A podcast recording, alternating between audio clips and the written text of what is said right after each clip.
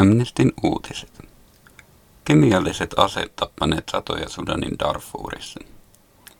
Amnesty Internationalin tietojen mukaan Sudanin armeija on käyttänyt toistuvasti kemiallisia aseita siviilejä vastaan Darfurin alueella.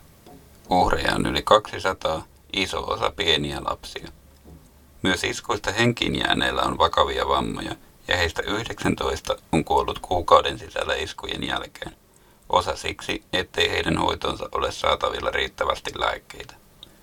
8 viime kuukauden aikana on todennäköisesti tehty ainakin 30 kemiallista iskua.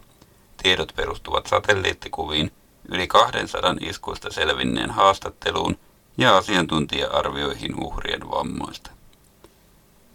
Kemialliset aseet on kielletty jo vuosikymmeniä sitten. Se, että Sudanin hallitus käyttää niitä omia kansalaisiaan vastaan, ei voi jäädä huomiotta, korostaa Amnestyn Suomen osaston oikeudellinen asiantuntija Susanna Mehtonen.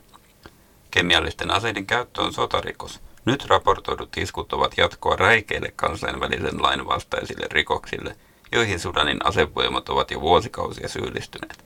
Todisteiden valossa Sudanin hallinto iskee tahallisesti suoraan siviiliväestöä vastaan. Epäilyt kemialliset iskut ovat tapahtuneet sotilasoperaation aikana, jonka Sudanin armeija käynnisti tammikuussa. Sudan taistelee Jebel Marran alueella kapinallisryhmä Sudan Liberation Armya vastaan, jota se syyttää armeijaan ja siviiliväestöön kohdistuneista hyökkäyksistä. Operaation aikana Amnesty on dokumentoinut useita tapauksia, joissa Sudanin hallituksen joukot ovat iskeneet siviilejä vastaan ja tuhonneet heidän omaisuuttaan. Iskussa on ensimmäisen puolen vuoden aikana kuollut lähes 400 ihmistä, joista 95 lapsia.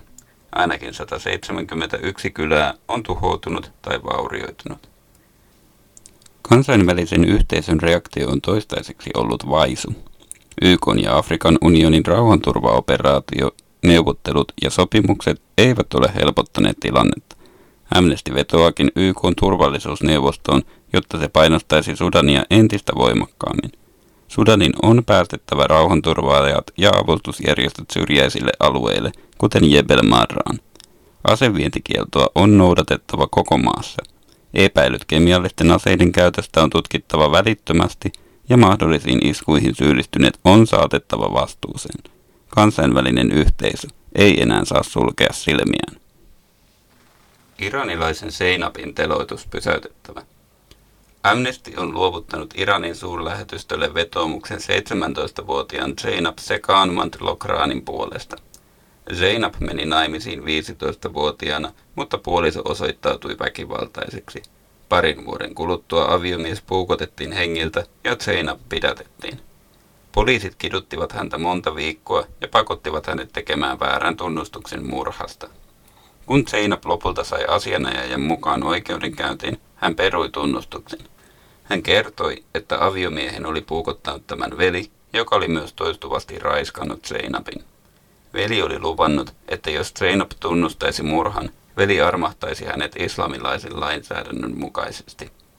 Oikeus kuitenkin kieltäytyi tutkimasta tapahtumia ja tuomitsi Zeinabin kuolemaan kiduttamalla hankitun tunnustuksen perusteella.